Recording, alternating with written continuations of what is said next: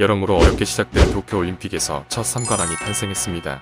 안산 선수는 170cm의 큰 키와 균형 잡힌 체형으로 흔들림 없이 대회에 참가했고 지금까지 대한민국 금메달 5개 중에 3개를 획득했습니다. 하지만 그녀는 마지막 3관왕이 걸린 개인전 결승전 시작 전에 해미 논란이 퍼지면서 위기가 찾아옵니다. 그녀의 이야기를 지금 시작합니다. 1. 어린 시절 그녀는 2001년 2월 27일 광주에서 태어났습니다. 초등학교 3학년 무작정 양궁부에 찾아가서 활을 쏘고 싶다고 말하면서 그녀의 양궁부 생활이 시작됩니다. 어릴 때부터 당차고 똑 부러진 아이였습니다. 그녀는 중학교 시절 여자중등부 경기에서 6관왕을 차지한 적이 있습니다. 모든 종목에서 우승을 차지한 겁니다. 떡잎부터 다른 클래스지만 이런 안산 선수도 clean한 양궁협회 덕분에 아시안 게임에는 참가하지 못했습니다.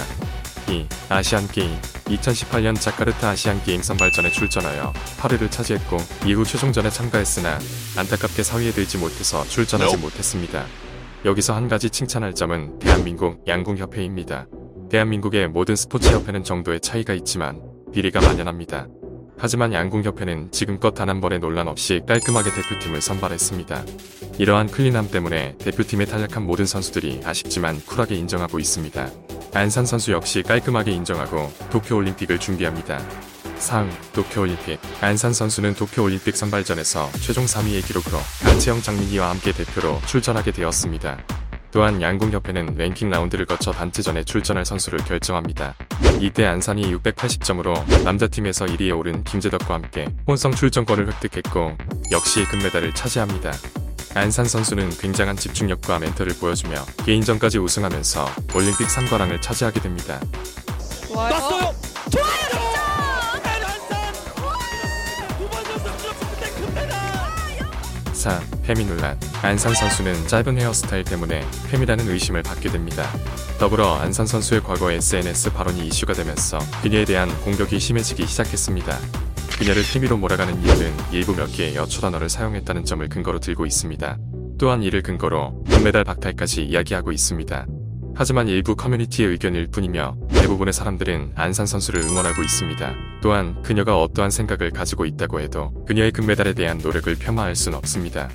5. 안산 현재 많은 사람들이 안산을 응원하고 있으며 그녀의 독특한 이름으로 밈을 형성하고 있습니다. 더불어 안산역 출구에 안산역장이 금메달을 축하한다는 문구가 붙었고 네티즌들은 이걸 보고 안산 선수 안산에 안 사는데 안산의 안산역장이 안산 선수 축하해준다고 놀리는 중입니다.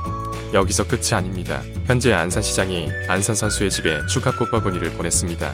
아마 안산 선수는 안산에 안 살지만 안산 홍보대사가 될 가능성이 약 99%입니다. 6.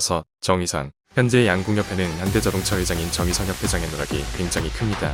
정문구 회장에 이어서 2005년부터 정의선 회장이 양궁협회를 맡았으며 인재 발굴 및 첨단 장비를 제공하고 있습니다. 2014년에는 전국의 초중고 양궁 선수들에게 시력보호용 선글라스를 전체 지급할 정도로 통큰 협회장으로 알려져 있으며 도쿄올림픽 역시 전폭적으로 지원했습니다. 최근 페미 논란 때도 안산 선수에게 직접 전화해서 격려했다고 합니다. 안산 선수는 여러 가지 논란을 알면서도 침착하게 마지막 개인전을 마쳤습니다. 이후 참아왔던 눈물을 흘립니다. 그녀의 땀과 노력에 대한 보상과 따뜻한 응원을 해주는 게 우선인 것 같습니다. 오늘 영상은 여기까지입니다.